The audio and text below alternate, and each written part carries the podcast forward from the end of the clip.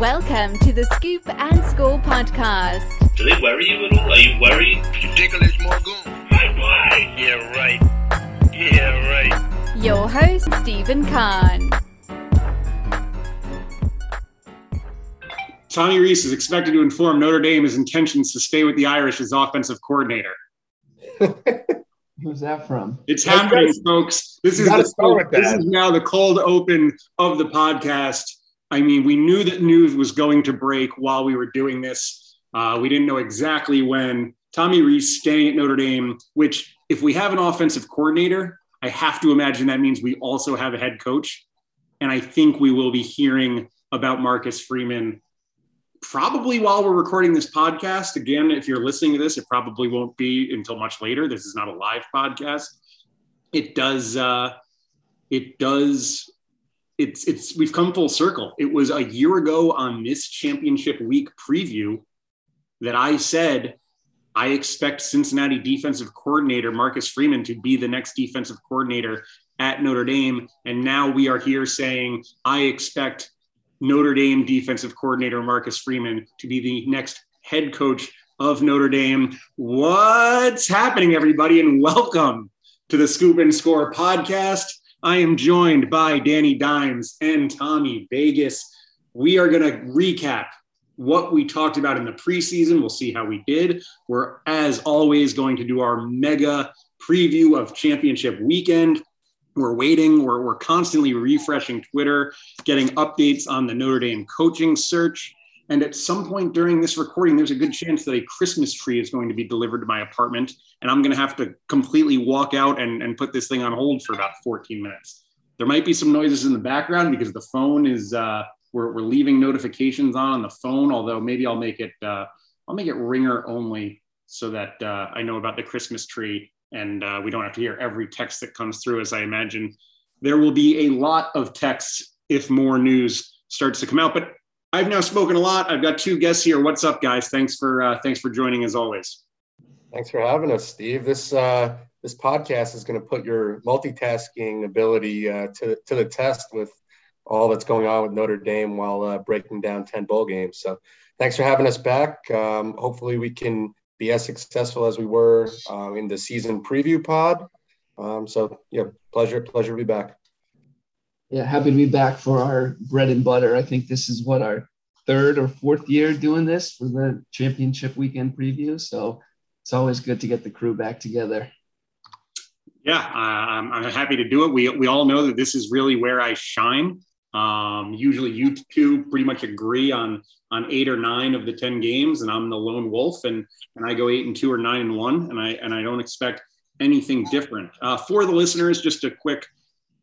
I will be doing a separate pod about Notre Dame uh, once things are more finalized. Um, and another thing, we, we're probably not going to get too deep into the playoff scenarios here because, quite frankly, who knows what the committee will do in any given situation. I, I, I just, it's not worth predicting. Let's see what happens in the games. Let's see what they do Sunday morning. And then I can come on a podcast and either yell about how they got it right or yell about how they got it wrong. But either way, we're just here to talk about facts, facts and logic. That's what this podcast is all about. Uh, boy, I'm a little, I'm a little jacked up. It is looking like we are getting actual confirmed reports now that Marcus Freeman is expected to become the next head coach at Notre Dame. Uh, something that we, we, we, we, we felt pretty good about an hour ago. We felt really good about about eight minutes ago, and now we, uh, I think we're, I think we can call it Marcus Freeman, next head coach of Notre Dame. Thrilling. That'll be a separate podcast. Tommy, I see a smile on your face. We're, we're, we're we, we like that quite a bit. But let's talk about uh, let's talk about some of our uh, preseason predictions. Now, I am going to uh, let's let's let's get the bad out of the way for myself first. Among the most embarrassing Heisman predictions of my life, but I'm I'm retired from the Heisman game. I said it. I believe I, I didn't pull the audio, but I said on that podcast that Vegas wised up. The, the there's not value in the numbers anymore. You'd have to guess. You know, it's a total guessing game. There's no value there. So I'm out of the Heisman prediction game. So uh, they're just guesses. I'm sorry they were wrong. Uh, but uh, but but Danny, I know I know you had Matt Corral, who, you know, it was it was fun for a while, uh, and and I, I suppose there's still some kind of long shot there, although it seems highly unlikely. But uh, that was a that was a decent guess there, Danny. Yeah, I mean he uh, he had quite the season. Ole Miss, uh, as I mentioned on the, the, preview pod, was was one of my favorite win totals. They they went over by uh, I think two and a half games. So um, you know I think maybe if he stays healthy, um, he was he was a bit banged up during the year, then he'd have a little bit of a better shot.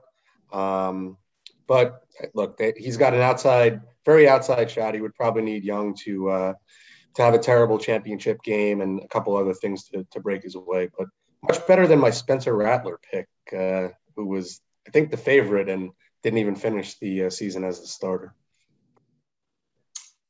Tommy, who did you like in the? Uh, I think we liked some of the same guys, right? Yeah, I liked another guy who is currently not the starter for his team. JT Daniels was my uh, best bet, so I fall right in that that camp. I don't think it was a great year for Heisman prognostication for anybody. It didn't seem like anybody really wanted to win it. It's going to be like Bryce Young by default, if anything. Yeah, I'm still waiting for uh, Will Shipley to break out here, and uh, you know in terms of our uh, our season totals, uh, and and I'll let you guys add any that I'm missing. But I wrote down, I, I saved my file here. I gave, uh, I put my name on seven team totals and and six and one on those. Uh, that's that's Iowa over, and you got some extra juice if you took them over uh, the Big Ten wins, which which Tommy found for us. Um, Auburn under, Georgia Georgia over SEC wins. Alabama over SEC wins. BC over was the only loser, and then Virginia Tech under, Kansas State over. That's six wins and one loss, and you, you had to sweat Auburn. Um, that's about all you had to sweat. So pretty, did, pretty. Did Bama, pretty, Bama went over. Didn't they lose? Didn't they lose the one game to A and M? Yeah, but they they play. uh They play. Oh, they only play eight conference games, not nine. Yeah, I, I, think that I think they had to go undefeated for you, for them to cash that regular season. Oh, bad job by me. Sorry, five. Sorry to break it to you, but five, five and two is still pretty good. Five and two sounds so much worse than six and one. I was thinking, I was thinking the the nine conference games, but no, you are right. It's only eight conference games, and uh, yeesh, what? A, okay, five and two. That's uh, that hurts. You can tell who puts uh, re- real dollars behind these picks based on. Uh, the I'm accuracy. Trying to win it had Alabama under 11 and a half. That's the only reason I knew. But uh, any any that I'm missing there that uh, that you guys were were on? Yeah, well, just to kind of recap where those came from, I think Kansas State was my favorite. Um, that then Danny chimed in on. That was an easy winner. No, I'm going to cut you off right there, Tommy. This is not this is not the we're, that's not what we're doing here. So no, yeah, we're not we're not spreading around the credit. All right. Well, that's ex- we we are spreading. we are, yeah, true. We are spreading it around. So those, um, yeah, Steve. A couple I, w- I would add. Um, I didn't write down the seven you mentioned, but um, as a collective team, I won't say who mentioned these, but uh, nobody. There was no disagreement in some of these. We uh, we crushed the Pac-12. Um, we gave out UCLA over seven. They won eight games. We gave Utah over eight and a half. They won nine. Oregon over nine. They won 10. Um, we mentioned Virginia Tech under seven and a half. Um, we mentioned UNC under 10. That went way under. We did like that. And uh, I think that was I can't oh, Indiana, Indiana under eight um, was mentioned, or even seven and a half that we liked. And I think they won like two or three games. Two, two games. Uh, yeah, I, I can't take any credit on the uh, on the Pac-12 as I had USC over Washington in the Pac-12 championship, and that didn't go great. But folks, there is one thing that I am going to take some credit for, and it I, I, wish that I wasn't taking credit for this, but here's uh, here's some audio from our uh, preseason podcast in August. And call me crazy, but I think this is the year Michigan knocks off the Ohio State Buckeyes, gets over the hump, and plays for the Big Ten championship. Now, I thought that they'd be playing for the Big Ten championship at like nine and three, um, but uh, but yeah, Michigan, Michigan looking strong. Um, it's, I mean, it's just an interesting year, and, and this will be something uh, that that we get into more when the playoff field is announced. But you know, I don't know. It's just they could all of a sudden be in the playoff and and favored to win a game. You know, possibly favored by like a touchdown in in a, in a semifinal, uh, depending on what happens. So obviously, a uh, a big year for the Wolverines. Is there is there anything kind of big picture uh, that we uh, that that I have missed here that uh, that we talked about preseason? Um, thank you for cutting off the audio when you did, Steve, because I think I I chimed in. I'll text you when Ohio State's up twenty-one nothing uh, in that game, so I, I appreciate that. Um, no, I mean I think big picture we we probably each got two of the four playoff teams right, um, but I'd say you know if, if you looked at the the predictions preseason, I mean I mentioned it on the podcast. Uh, Clemson was minus 700 to, to make the playoffs. So I don't think anybody could have could have saw that coming that they were not going to make it. And Ohio State was obviously a, a, popular pick. So those are two that fall out. Um, if Alabama loses to Georgia, you know they'll be heavily debate, debated, but, but they may fall out too. So those are three of probably the, the four most popular teams that that people have predicted. Uh, it seems like we're all going to nail our Georgia pick. I mean, I think that's the one to highlight is that I think Danny and I both chose Georgia as our national champion. You know, Georgia to win the SEC. You know, that's looking like maybe our best call. Yeah, I think all, all three of us who had uh, had Georgia win the SEC. I, I can't believe I I balked and picked Clemson to, to beat Georgia in the national championship. But uh, yeah, we were we were all over the Bulldogs, which if might as well pat ourselves on the back. No one else is going to do it. Should we uh, should we give out some winners for this coming weekend? I know Tommy has pages worth of notes that he's going to come with. Uh, a lot of a lot of stats here. So so why don't we just get into it? And uh, I guess we'll start with UTSA playing Western Kentucky. I think you guys love. Didn't you guys love Western Kentucky coming into the year? They uh, they started one and four on a four game losing streak, and then have pretty much dominated every game since then. Um, I just I have a feeling that I look I look into Danny's eyes. He liked Western. He liked the Hilltoppers before the season, and he usually doesn't bail on teams until they really give him a reason to. Uh, but but tell me tell me what you're thinking in this one, Mr. Dimes. You're uh, you're right on. Yeah, that was uh, that was a win total. I had Western Kentucky over. I mentioned kind of like them at ten to one to win the conference. I, I didn't pull the trigger on that one, but um, yeah, I'm, I'm, going with Western Kentucky. I think we said minus three, right, Steve? That's the number right now. Yeah. Okay, so so give me Bailey Zappe, who's the better quarterback of, of the two, um, playing against a pretty garbage secondary. Um, you know, one one theme you'll hear uh, in multiple uh, of these games is is I do like teams that are out for revenge. So Western Kentucky did lose the first game to, to UTSA. Um, UTSA hasn't been playing good ball lately. Uh, they lost to a middle of the pack North uh, North Texas team last week. They actually got smoked. Um, now maybe that's a look ahead to this game, but even before that, they they barely squeaked by UAB. Um, needed a touchdown in the game to to win that. Uh, they were tied with with one win Southern Miss going into the fourth quarter. Um, Southern Miss doesn't even have a quarterback.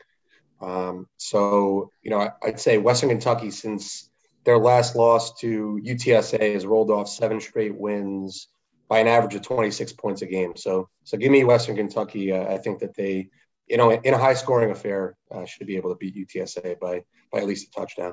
Yeah, I'm going to jump in here before Tommy because I want to I want to directly go against some of those things. So just uh, right right on cue. I'm I'm taking the points. Uh, give me UTSA uh, plus plus the three. And I think for UTSA, being undefeated might have weighed on them a little bit. Um, and, and, that's that's why we saw some of the, the not great performances down the stretch. It's hard for me to ignore. You talk, you know, you say you want to you want to take the revenge game. That game, I, you know, on the road at Western Kentucky. Now they get to play them again in the Alamodome. I just think that UTSA should win. I, I think UTSA should be favored by two and a half in this game. Um, so, so I just have to take the the free value there of a team playing at home, um, and you know they, they got that loss sort of out of the way. It's not uh, not as not as much pressure for the undefeated season, and uh, and and I'll take the Roadrunners. I've I've liked the Roadrunners all year long.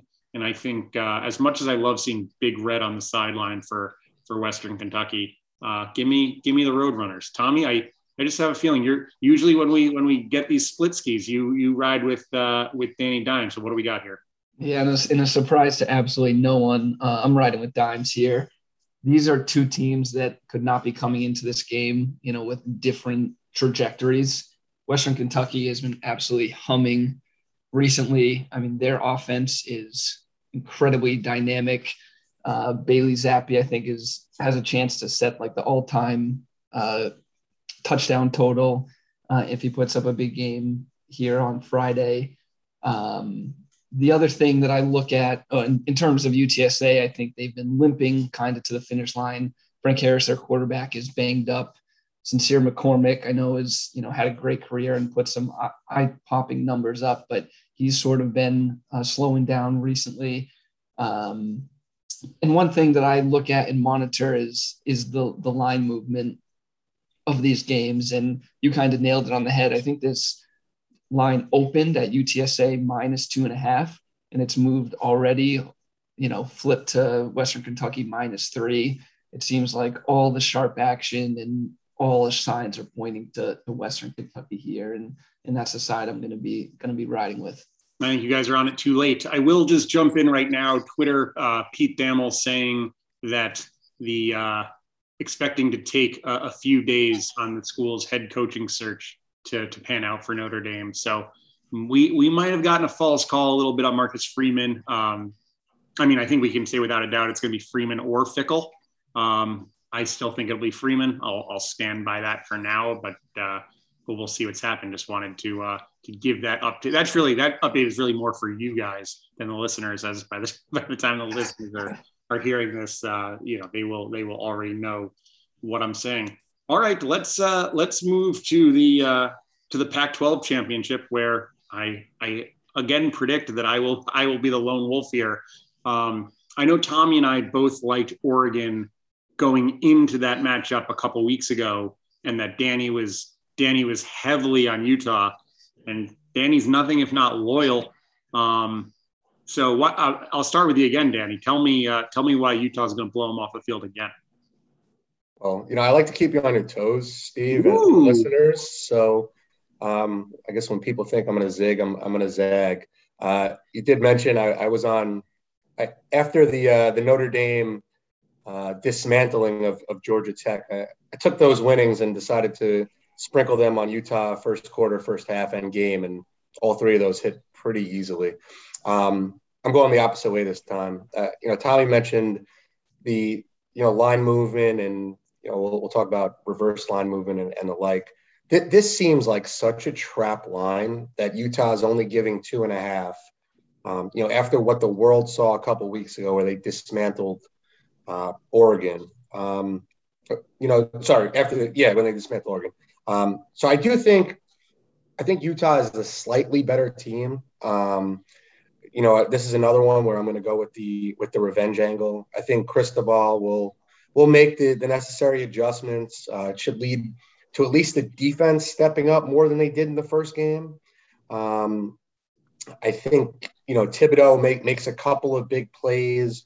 Uh, maybe they limit their running game a little better, better, and I think offensively they there's only one way to go for them in terms of making adjustments and, and go up. So um, I personally like the under in the game better um, because I think both defenses are, are really stout um, and will limit it, you know, limit the the other team in the in the red zone.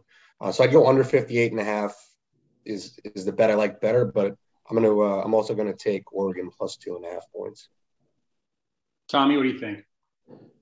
Yeah, it, it's scary how our minds align sometimes, but the first note that I have written down is this line makes little to no sense. Um, so I'm going to be on Oregon as well. I think it is a little bit of an overreaction to the game a couple weeks ago. Um, not that that game was fluky. I think Utah played well. I just think Oregon is in a bounce back spot. Uh, I liked them to win the Pac 12 at the beginning of the year. You know, I like their win total over. I think it's a solid team, solid coaching staff. So I'm not going to shy away from that now. Um, you know, that game a couple weeks ago was in Utah, which I think has an inflated home field advantage just due to the altitude and the atmosphere that they're able to to put on there. Um, so I think being in the neutral neutral stadium in Vegas um, will help a little bit. And then I just don't think the line um, kind of makes sense and makes me confident backing the Ducks. Um, I actually disagree with the under. If if I had to play the total, I wrote down that I, I like the over. That's kind of a little bit more of the contrarian. I think there was only, you know, 40 some odd points scored in the last game. You know, Oregon only put up seven. I think, you know, Oregon could certainly win this game, putting up somewhere in the 30s with Utah getting a few touchdowns, certainly. So if I had to bet the total, I would lean the over, but I do like the Ducks getting two and a half. We've got, I don't know if that was, hold on, I, I can make that louder. Uh, I was afraid it was gonna be too loud, so I, so I lowered the volume, but We've got our first unanimous pick of the weekend. I also like the Ducks pretty much for all the reasons you said, and really for all the reasons I said two weeks ago uh, that I think they're disrespected. Uh, let's just multiply it by two because now instead of just being disrespected by the line, they were disrespected by the way that game went. Totally agree about Utah being a, a bigger home field advantage than average. You know, the Rose Bowl's on the line. This is this is everything about this season can be washed away in a positive way for Oregon by winning this game. They were embarrassed. Cristobal gets them up. I think they win the game outright. So, uh, so we'll take the two and a half free points there. I don't have much to add. You guys did a good job saying all the right things. And then uh, we'll we'll move over to MACtion, uh, the MAC championship at noon on Saturday. We've got Kent State. We've got NIU playing at Ford Field. Uh, Tommy, why don't you lead us off with this one? Sure. I, I love me some MACtion. They always get a little extra attention and exposure with the uh, Tuesday and Wednesday night games uh, in the middle of the week. Uh, and I like Kent State here. Um, I think their offense is very impressive. You know, I, I like my guy, Dustin Crum, at the helm there. They run a ton of plays, play fast pace, score quickly defense, you know, doesn't really stay on the field all that often because they're usually giving up points on the other end. But uh, their offense is dynamic and they've been able to put up points um, coming into this game, looking very solid. And I think they'll be able to, to put up a ton here.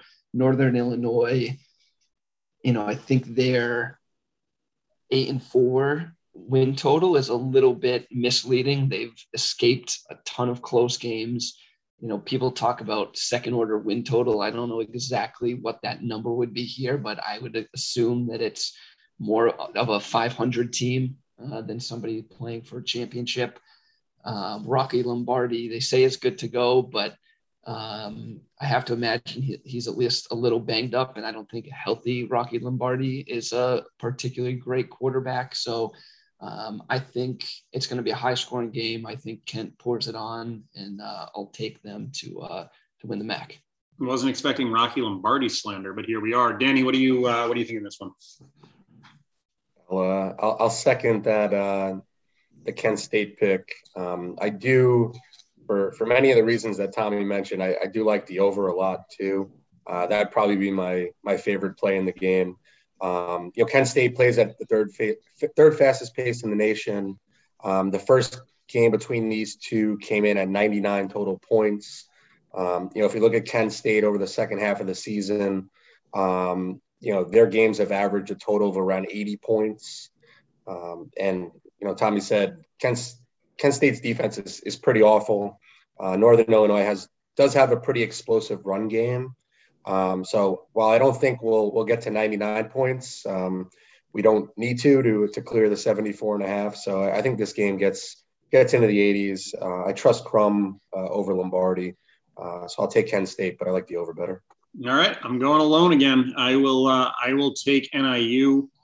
Looking at this, I I had it as about a pick 'em, uh, and so when in doubt, we're going to take three free points. I do like Rocky Lombardi um, you know, injured, didn't play last week, but try and dig. And it's funny trying to get injury information on like non high profile college players. but it just sort of seemed like whatever kept him out last week was sort of surprising and maybe not a huge deal. Um, maybe it was surprising and a huge deal, and I'm just misreading it. But I, I expect him to be pretty much uh, fully fully healthy and and ready to go this week. And and ultimately, I think uh, I think Northern Illinois gets it done. Let's let's call it a one point outright win, and we'll uh, we'll we'll take the three and a half. And uh, plus, didn't they didn't they have everything locked up too?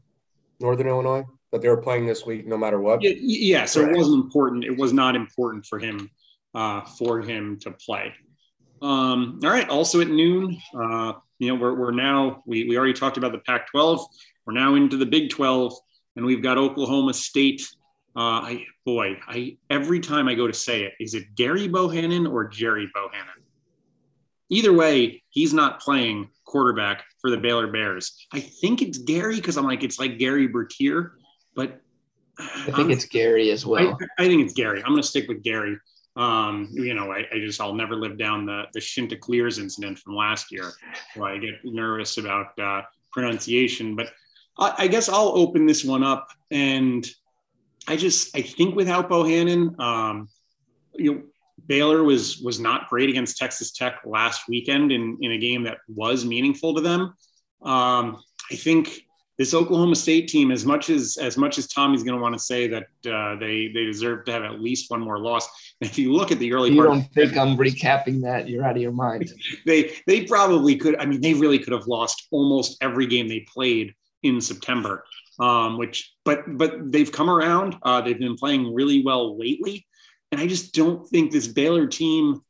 I, I think this is a this is a touchdown game. So uh, I'm going to lay the five points here with the Pokes. Uh, I'll be I'll be taking Oklahoma State playing playing really good defense in this one, um, and and I think that they should be able to uh, kind of maintain a one score lead the entire way. So I'm taking Oklahoma State uh, and laying the five points. Tommy, why don't you go ahead? Yeah, I mean ultimately, I'm going to be taking the uh, what should be ten and two Oklahoma State Cowboys to to win this game. It's because we can't have nice things. Um, but basically, Oklahoma State should have lost to or did lose to Boise State. I think it was like the third game of the year. One of the cleanest scooping scores you'll ever see, with about three minutes left on the blue turf, and the official blew the play dead didn't let it happen. And of course, the the replay reviewed showed it was a clear fumble, but the six points were already wiped off the board, and Oklahoma State held on for a, a one point victory. Um, so because of that, they're in a situation to potentially be playing for a playoff berth here. And, you know, I, I think the cap is if you believe in karma, then bet Baylor money line. And if uh, you're a cynic like me, then then hammer the pokes. And that's pretty much all the analysis I need on this game.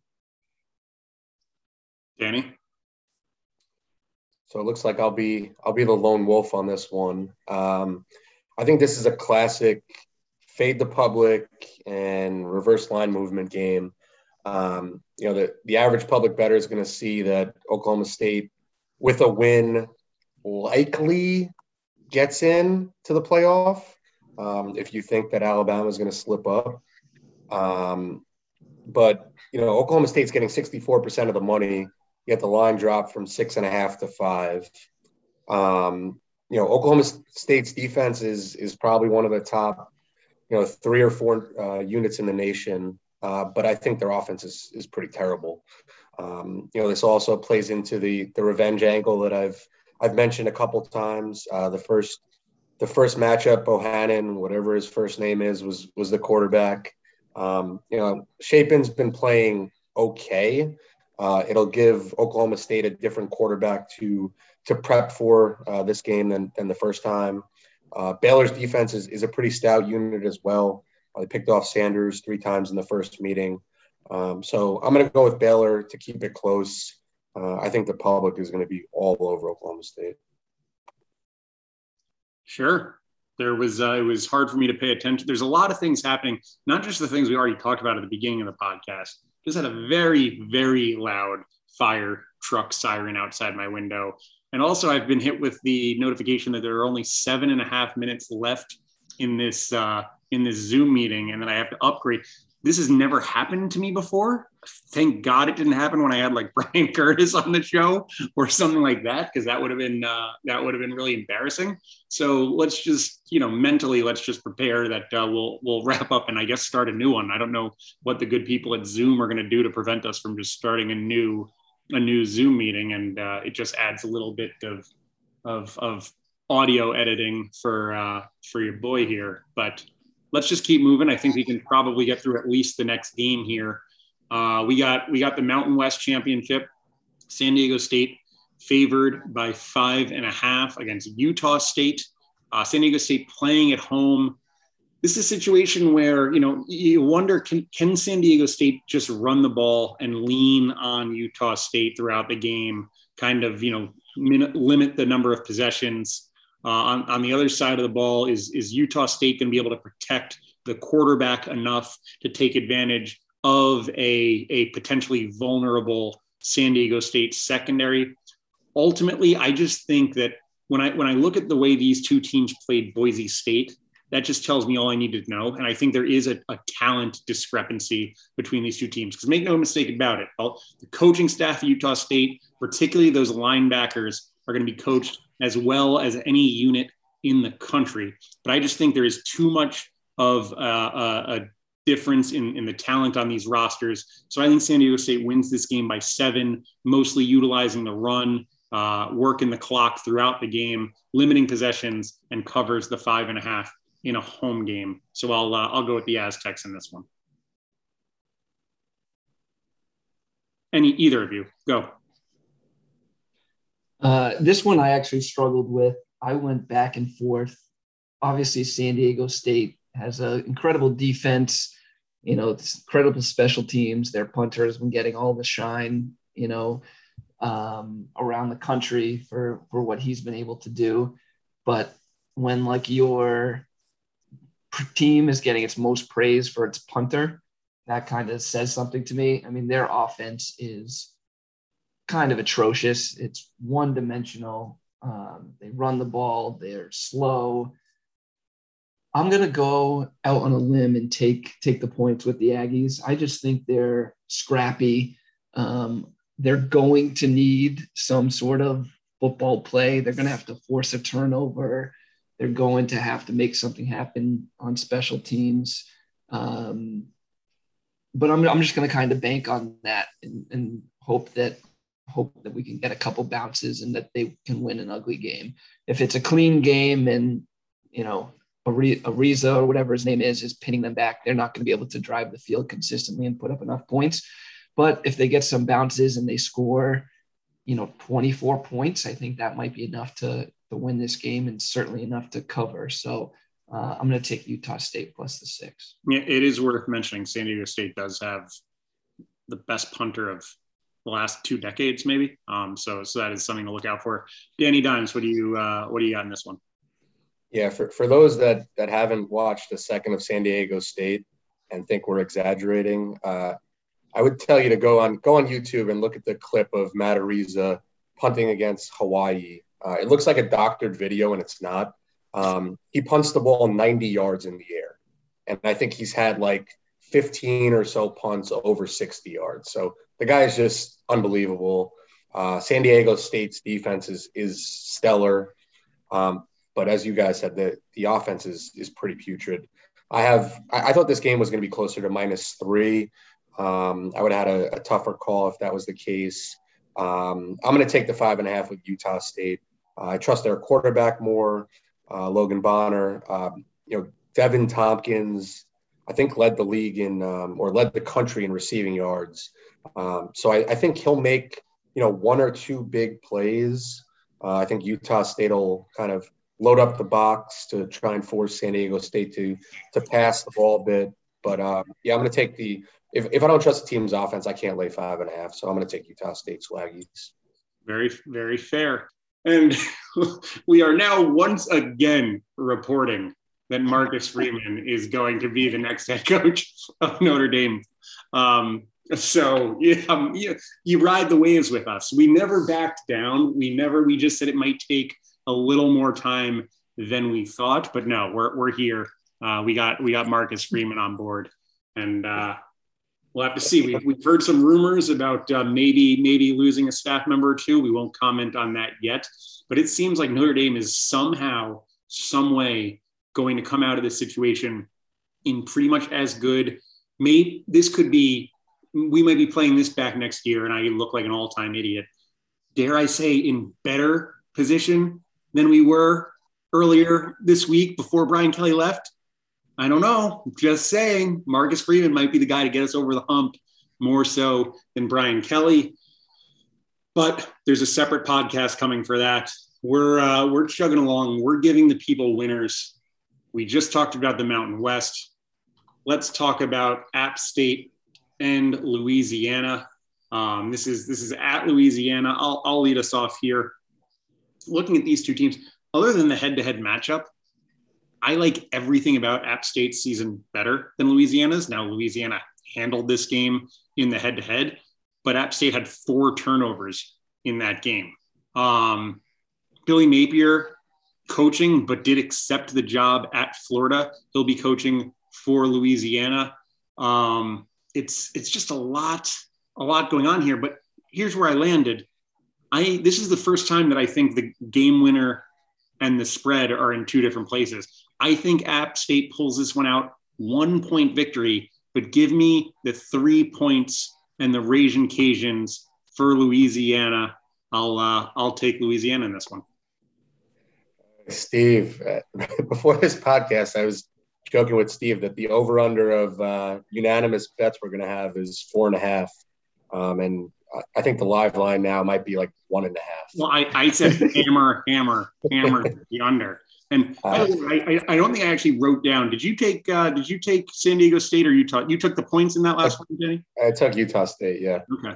So I, I, think the the other the over under on games that Danny and I would would match on was eight and a half. So well, yeah, because you guys just read the same damn website. If, if listeners of this podcast, I don't, I don't think that's true. Listeners of this podcast true. could just go to Action Network and, and read all your analysis on their own. But but go that's ahead. Not I'll, true. I'll, none of I'll none of this is from Action Network. From Danny, tell us uh, why you like App State in this one. Yeah, I love I love App State here. Uh, I took them before the year plus 400 to win the Sun Belt. I'm not hedging one penny on that. Um, this is another another revenge spot. Um, I think they'll have better turnover luck than they had the first matchup. Steve, you mentioned about Napier leaving. Those are always tough games to call because you yeah, don't that, know. that could help. That could help. It could help, but it could hurt. You know, if the kids are gonna, you know, be pissed that he's leaving and, and really show up to play, I don't know.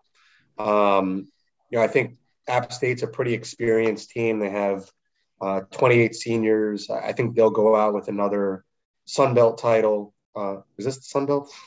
I think so. Oh yeah, Sun Belt. Yeah. Um, yeah, and this is this is another one. I think you're seeing some some pretty strong reverse line movement. Uh, you have 63% of the money on Lafayette, yet App State has gone from a two and a half point dog to a three point favorite. So I think you can see where where the sharp money's at. I, I think I think App State has um, you know is better in in most of the facets of the game. So I'm gonna I'm gonna lay the three with with App State. Tommy? Yeah, I'm going to agree here. I mean, Appalachian State has just had Louisiana's number. I think this is the, the third time they played for the championship, and Appalachian State has won um, each of the last three times. I think they're eight and two all time against them.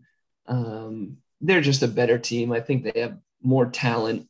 Um, you know, I trust their quarterback more than I trust Levi Lewis, um, you know, leading Louisiana. Uh, I think that that drubbing that you mentioned, the 41-13 earlier in the year, was um, a little bit of anomaly. You mentioned all the turnovers. Camerun Peoples, um, one of the kind of the the running backs, of they're two-headed uh, monster backfield for App State, missed that game. Um, and I think he's a, a, key factor for their offense. Um, they can pound the ball, um, you know, down people's throats, and I think they're just going to take control and and win their their third straight uh, Sun Belt title here. All right, I'm, I'm I feel very comfortable being the lone wolf on these. Uh, we're we're just moving in, in chronological order here, uh, so I guess we can choose uh, we can choose the the AAC or the SEC. Why not just jump straight into the SEC? Uh, Georgia's a six and a half point favorite. Danny, what do you what do you think in this one? Yeah. Um, does anyone have any idea how long this game is going to last? Just because I have uh, dinner reservations at eight, and I'm worried that I'm going to to miss the ending of this. So when um, how far how far away is the restaurant? Uh, it's about a ten minute walk. You're gonna if you if you're gonna yeah you're not gonna see the end of this game if you're uh, you know you got to keep in mind we didn't even talk about the Dr Pepper halftime contests that are going to elongate all of these games a little bit, bring back the overhand throw. Um, you know, you you know my stance on that uh, over overhand only. But uh, but yeah, yeah, I think you're you're probably going to miss the uh, the last two minutes. Oh, that's great. That's great. Um, so yeah, po- poorly timed dinner on on my part. It's with uh, with about twelve or fourteen people. But anyway, um, listeners don't care about that. Uh, you know, we, we, we all like Georgia to get. listeners don't care about anything that gets talked about on this podcast, so you're you're don't never worry about the listeners. I feel like Husk has a soft spot for the podcast. Other other listeners, I don't know, but I, I think Husk values our our input. So hopefully he's listening. Yeah. Um, so yeah, I uh, we all like Georgia to get to the playoff before the season started. Uh, I know Tommy and I like them as as our champ. Uh, I think they clearly have the best unit in the nation with their defense. Um, you know, Alabama's O line looked very suspect last week against Auburn. I think they're going to get dominated in the trenches. I don't think Young's going to have much time at all to throw. Uh, I think they'll be able to to neutralize the the running game. I don't even know if um, you know their running backs are, are healthy going into this game. I guess we'll have to look at the injury report, but but that's not going to really sway my opinion one way or the other. Um, I think Kirby Smart's gonna gonna relish in knocking out their hated rival um, after all the heartbreak that Alabama has caused them over the last couple years. Um, I also think Alabama is probably their toughest competition if they get in the playoffs. So that, so that's extra incentive to to knock them out and, and not have to to play them twice. So um, you know, I think Georgia's run game will do enough to to separate from from Bama. I think this is a you know 10 to 14 point Georgia victory, uh, relatively low scoring. Uh, if you want my take, I'd, I'd probably lean under, but uh, I think Georgia wins by by at least a touchdown. Tommy. Yeah, I look. I was torn on this game as well, and I tried to look at it pretty simply. I mean, the first thing is you know, bettors in the last decade have not gotten rich fading Alabama. you know, so I'm not going to pretend like like it's easy to just bet against Alabama here because that's kind of been a a cornerstone thing that you just don't do. Um, but that being said, you look at it if you put somebody else's resume, you know, blind resume, and took the Alabama name off of it, I think this spread is is higher. So that kind of goes in the opposite direction. So that those kind of simple things um, are a little bit conflicting. I do think there's a little bit of an overreaction on the Alabama side to last week's game. You know, the scare against Auburn and, and almost losing and having to kind of come back and then win in overtime. I think there's a tiny bit of overreaction there. I'm probably not going to play this game. I mean, this is you're you're you're you're head faking in every direction. I, I, I really am. I mean, I, I said I prefaced it by saying I went back and forth. Ultimately, if I had to make a pick, I'm going to stick with that kind of first rule that's been tried and true over the last decade. I'll take Alabama plus the points. I do think Georgia win the, wins the game, um, but I'll I'll just take the six and a half. I don't love it, um, but that's what I'm going to do. I think you both said all the right things. Uh, Danny gave a good a good breakdown of strengths and weaknesses, and Tommy kind of laid out all of the mental things that I think uh, are important. But I just think Tommy landed in the wrong spot.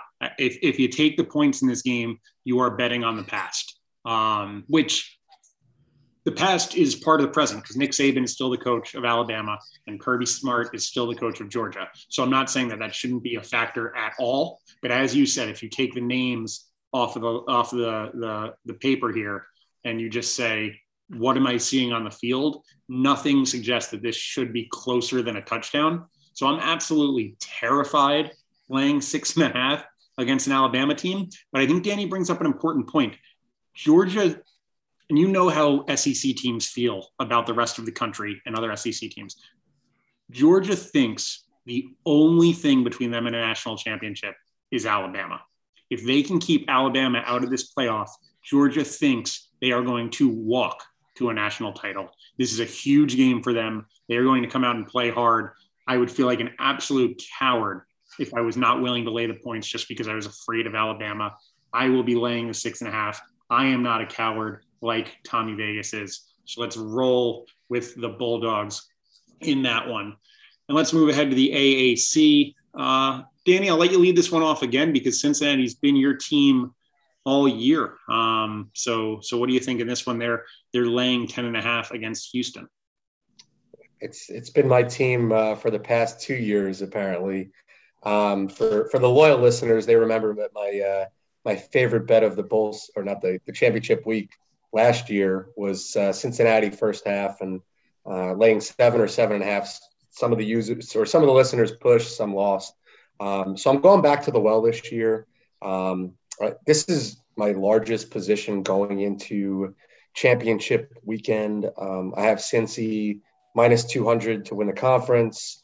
Uh, I took them before the Notre Dame game at plus 600 to make the college football playoff. Uh, I think they, well, they clearly will win the, the conference if they uh, if they win on Saturday. Uh, I think they make the college football playoff if they win Saturday. Uh, and I'm doubling down. We're going first half minus six and a half.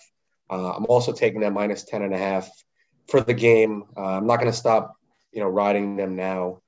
you know, while this team isn't the same team as last year and doesn't have the same D coordinator who's moved on to much bigger and better things. Um, I think a lot of the key pay, key pieces remain from that team uh, that gave Georgia pretty much all it could handle in the Peach Bowl. Um, you know, Fickell knows that the you know he might need some style points here. Uh, they're number four, and they could easily get passed by Oklahoma State if if Alabama wins and, and Oklahoma State takes care of business. So I think he's going to try and run up the score a bit if he can at the end uh, for style points, which may help cover the the 10 and a half. Um, you know, I, I trust Ridder more than than Tune, even though I, I admit he's a he's a pretty solid quarterback. Uh, this is a Houston team that got smoked you know, first week by Texas Tech. Uh, they gave up 42 points to a terrible South Florida team, uh, and they needed overtime to beat East Carolina. Um, you know, whereas I think Cincy has proven they can win tough games away from home. You know, not to bring it up again, but they did end Notre Dame's long uh, home winning streak. So uh, give me the, the quarterback and the coach I trust more. Uh, give me the team that I think you know believes it needs style points that that is going to win uh, by by two or more touchdowns. So so I'll take Cincy first half and, and game. Tommy. Yeah, I'll preface this by saying I've gotten Cincinnati wrong for probably the last six weeks or so. Um, Please take Houston. Their, yeah, betting betting on their games and just being on on the wrong side of of them covering or not. Um, ultimately, I did land on Cincinnati here minus the ten and a half. I do think they sort of uh, were a little bit reinvigorated and kind of resharpened their their edge after last week. Uh, I think they were a little bit uh, in a lull or played a little bit lazily in some of those games that they didn't look too great in, um, you know, a few weeks ago. But I do think they're they're playing with a purpose, and and Fickell will have them ready. And I do think they're the more talented team ultimately. So um, I'm going to side with with Danny and, and take the Bearcats laying the points. Yeah, I'm uh, I'm on I'm on Cincinnati as well. Uh, hopefully, I, I, just got a pop up that my internet connection is unstable. Uh, just can't handle the traffic here with with all that's going on. But uh, this is a really really nasty defense uh, going up against a, a, Houston offense that is okay, but but not dynamic by any means. Um, and the offense they got they got a playmaker quarterback, a playmaker running back, and a playmaker receiver. That's that's a recipe for success this team is is ready. They're focused. They've they've been focused on this all year. They've got a chance to get into the playoff. They're not going to let it slip away, and they don't have to worry about their coach leaving anymore because uh, that that they just they just learned that that Notre Dame vacancy is is filled. So uh, they're going to come in focus. They're going to get the job done. I think they win this game by two touchdowns. So uh, so that's our second unanimous pick. We're all laying the 10 and a half with Cincinnati. Tommy, uh, why don't I let you lead off with the Big Ten championship, where Michigan is also favored by 10 and a half. So I don't think you know you can't really have a hangover spot in a in a conference championship, but if there's ever time to have one, you know this certainly would be it. Um, Michigan obviously coming off that that massive win and very impressive performance against Ohio State. Um, you know these are college kids, so I do think it's going to be hard for them to kind of get up that same level against Iowa here. Um, so I, I think they might start slowly. I, I wouldn't hate a first half bet on, on Iowa. Ultimately, I'm gonna gonna take the points um, with Iowa. It's a low total, 43 and a half. Anytime you're kind of looking at a low total and have getting a team getting double digits, I'm gonna start kind of looking that way. Uh, I do think Iowa will be able to slow the game down and, and stop the run, which we know Michigan wants to do uh, much more effectively than uh, Ohio State did uh, this past weekend. Um, I do think Michigan is ultimately going to win, um, but I'll, I'll, take the, the Hawkeyes to keep it within um, within the 10 and a half. You know, Iowa's last truly good performance was October 1st. Um, that's concerning. Um, and that's they, they do also, you know, they're they're starting Spencer Petras again. You know, he had been benched for a few games and then came in and sort of led the the comeback against Nebraska mm. last week. Um, I mean, that was a game that they had no business winning, and they actually well, they were playing pretty good. They were playing Nebraska, so of course they had business winning it. But well, and, well given the the score that Nebraska went up by and how kind of the first half of that game unfolded is what I meant. Um, you know, you, you would not associate this or any Iowa team with a team that can come back from whatever no, 18 point exactly, deficit. That's but exactly they did it. How I feel. Yeah, but again, they did it against the Nebraska team that's let teams do that all year long. Again, the last good game they played, October 1st, a game they ter- forced seven turnovers. I said it at the time, you can't live on turnovers. And since that, they've, you know, they've been five and two since that, but not a single performance there has been impressive. Um, on the flip side, Michigan's been nothing but good outside of a sleepy game at Penn State and then that predictably close call at Nebraska. Um, Iowa's a hard team to blow out, but I think they're a really easy team to just get up by two scores and stay there. So that's exactly what I think happens here. I think this is a really good Michigan team. Um, as long as they, you, you, never know if the tournament, if the turnovers pop up again. Of course, they could lose outright. But uh, but but I think that that Cade McNamara continues to do what he's been doing all year, which is um, he's he's more than a game manager, uh, but he but he's taking care of the football. And uh, I think I think Michigan kind of just is is up by 14 sort of this entire game. So I'm I'm laying the 10 and a half. Uh, Danny, you break the tie here. Well, shockingly, I'm uh, I'm going to be on the same side as uh, as Tommy. Um, I will say I really wish Wisconsin was in this game because I would love them outright. Um, but they they clearly choked uh, their last game of the season. Um, yeah, I think you you both bring up good points um, in that if Michigan were to get up by two scores, Iowa's not the type of team that's that's going to come back. Uh, that being said, I, I, do agree with with Tommy if I think about the game flow of this game. Um, this is the mother of all letdown spots. Uh, you just beat your most hated rival. Um, you have a coach who notoriously is is terrible in big games. Um, you're getting all sorts of national championship love. Hutchinson is, um, you know, now a dark horse for for the Heisman. Um, you they were probably partying for a couple days straight uh, in Michigan following following that big win. Um, you know, I just I don't trust a team like that to get up early for this game against a, a you know quite honestly a foe that they're going to look down upon. Iowa's not flashy. They have a good defense. Their offense is is pretty putrid. Uh, but if I think Iowa's going to keep it close for at least the first two or three quarters of the game, um, I think it's tough to win by more than 10 points. So I'm going to take I'm going to take Iowa. I, I don't know that they'll win outright, but but I think you do have a big letdown letdown spot at least early for Michigan. Um, and then just the second thing I'd add on, uh, I know they say you, you, shouldn't tease college football sides, and uh, I would I wouldn't really advocate for it. But if you're looking for for a two team teaser, um, seven point teaser, I would take Iowa plus 17 and a half and Utah State plus 13. I think both games will be pretty low scoring, and and I have a hard time seeing both of them losing by uh, by two touchdowns or more.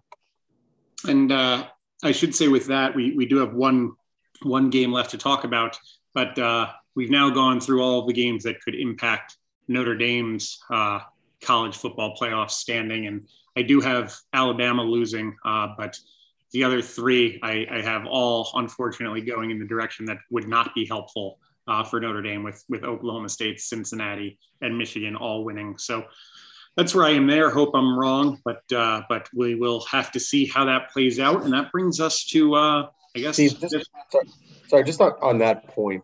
Um, are you worried at all about what the committee said uh, about the the coaching vacancy and not so um, much worried about that. Back? Not so uh, much. Dan, Danny, we have we have a coach. Didn't you? Have you been listening? Yeah, but he's not the coach. I guess that led them. I'll I'll address yeah, this quickly. I'm, I'm kidding. I'm, I'm not worried about that for a few reasons. Um, I, I I am worried that they won't put them in even if a couple of these teams lose. But I'm not worried that it's really because of the coach for a few reasons. One, when that was said by Gary Barta, the media and so widely said that this is the stupidest thing they've ever heard immediately. So many people were just like this is ridiculous. But i almost think that the committee is like almost going to make want to make it look like they're not being unfair to notre dame just so they don't look stupid. And the second thing is guess what? Part of the knock on brian kelly was that he would get killed in the college football playoff. Now we don't have we've got a different coach. We've got a guy that went toe to toe with with georgia in in the peach bowl last year we got the guy who's going to get us over the hump. So if anything, it should be a bonus. So yeah, I'm not worried about that. I'm just worried about the teams. Uh, the teams they need to lose probably aren't going to lose. And uh, so, what do you need? You think you need two of those three? Theoretically, Michigan, I think we should. State and uh, Alabama. If, well, if we're saying Alabama is, you know, if we're just kind of counting them as a loss, and I think we need one of the other three. Uh, but honestly, we might need all of them. I we might specifically need Cincinnati and Oklahoma. I truly don't know what the committee is going to do, which is why it's it's not even really worth talking about because sort of every scenario remains on the table, and they have never, you know, they they one time dropped TCU from three to six uh, when they won by like 49 points. So who who's to say? Let's uh, let's move to the ACC. The Wake Forest Demon Deacons, dear to this uh, to this program. Uh, I'll lead us off. Pretty simple here. These are two pretty similar teams. I trust Dave Clawson a lot more than I trust Pat Narduzzi. If, if these two head coaches are going against each other and they have anything close to similar talent on the roster, give me Dave Clawson 100 times out of 100. Wake wins the game outright. I'll take the free two and a half points. Let's go, Demon Deacons. Tommy? Yeah, I think they're pretty similar as well. Um, what it came down to me was I was going to take the team with the better defense, and I think that's Pitt. It's not, um, it's not Wake in any matchup. So, yeah. Um, you know, I like how Pitt stood up against a US UNC team a few weeks ago. Um, who was kind of hitting their stride uh, offensively. I should note though they tried to lose that game, and if not for a really, really well timed rainstorm, would have lost that game. Sure, but just looking at, I think the defense was on the field for something like 34 minutes in that game, and it was sort of a bend but don't break. I mean, they're going to score points in this game. I think the over under is 71 and a half. So by no means do I think Pitt is going to keep Wake off the scoreboard. I think just given two similar teams, um, you know, I, I like Kenny Pickett as a quarterback. Uh, I'm just using the slightly better defense as kind of my tiebreaker here, uh, and I'm going to take take Pitt. What do you think, Danny? I'm going to side with uh, with Steve and, and go with Wake. uh, and their stud quarterback and uh, distant relative of loyal listener Tom Hardman. Um, in uh, in actuality, I mean, I, I, like the total better in this game than, than a side. I, I, love the over at, at 71 and a half. I, I honestly thought this was going to be the the highest line total of, of all the championship games. I'm a little surprised that it's not. Uh, with with both teams having very solid quarterbacks, uh, and I don't really trust either defense. I mean, I will admit I think Pitt has the the better defense, uh, but I use that that term lightly. And and Wake unfortunately really can't stop anybody. Um, but I, I, think this, I don't know, this side for me was was probably the the toughest to pick. Uh, but yeah, I'm just gonna I'm gonna take the the two and a half points, like you said, Steve. I, I trust many coaches in the nation more than I trust Pat Narduzzi. So uh, give me give me Wake and and give me the over. All right. So just to uh, run it down, we have two unanimous picks. That's Oregon plus two and a half and Cincinnati minus 10 and a half. And then uh, Danny and Tommy are on Western Kentucky. I'm on UTSA. Uh, Danny and Tommy are on Kent State. I'm on NIU. Tommy and I are on Oklahoma State. Danny's on Baylor. Tommy and Danny are on Utah State. I'm on San Diego State. Tommy and Danny are on App State. I'm on Louisiana. Uh, Danny and I are on Georgia, while Tommy's on Alabama. Uh, Tommy and Danny are on Iowa. I'm on Michigan. And Danny and I are on Wake, while Tommy's on Pitt. So we do at least have every combination of of mix and match there. No one is uh, is fully left out. And and like usual, I am going alone more than anyone else. And I have to imagine, as usual, I will be the uh, the winner of championship weekend. But, uh, Steve, what was what was your record two years ago? Two years ago was nine and one. It's uh, was it Wisconsin? And I think last year, I think last year was seven three. Yes, Wisconsin was the one. It was that. It was the game where, and he, uh, uh, Jack Coan was like rolling out, trying for like the stupidest backdoor cover of all time, and got completely laid out to end the game at like the four yard line. And Brutus Buckeye covered the eyes on his mascot head. um, but uh, but yeah, that uh, that was a good run. Uh, we'll, we'll try to keep it going. We're we're at 22 and 20 right now on the picks for the year, so that's that's even. That is break even. That's a break even number if you're assuming minus 110 on everything. Of course, I always encourage my listeners to try to find someone to go Vigless with. That's Vigless.com. Uh, but uh, but yeah, any any any last uh, thoughts from either of you as we uh, as we get close to wrapping up the season and I guess might as well not not beat around the bush. Maybe maybe the last time we'll uh, we'll be doing this. So uh, so any any final thoughts or final words? I, I hope maybe, maybe this is a time. good good time to uh, announce the the new podcast that Danny Dimes and I will be uh, launching in place. Breaking it might, it, it, it, it, might only be a season futures and a conference championship uh, weekend preview. But well, I hope I hope to be invited as a as a guest on, on both of those shows. Yeah, sure. Why, why, don't, why don't you host it, Steve? I don't know. I, I think we can do we'll, some. We'll just call it. We'll just call it the scoop and score. Yeah and we'll put it out on the same feed. Yeah. Maybe, maybe we can add basketball to the mix. We can do some sort of March Madness preview on the on the scoop and score feed. Really shake up the listeners a little bit. Yeah, nothing. Uh, nothing is certain. Nothing. Uh, we we don't know anything for sure. Uh, so so you might be back. I might be back. We don't know, but uh, just wanted to afford you the opportunity. But as always, it's a pleasure talking with you, gentlemen. Always enjoy the insights that you bring.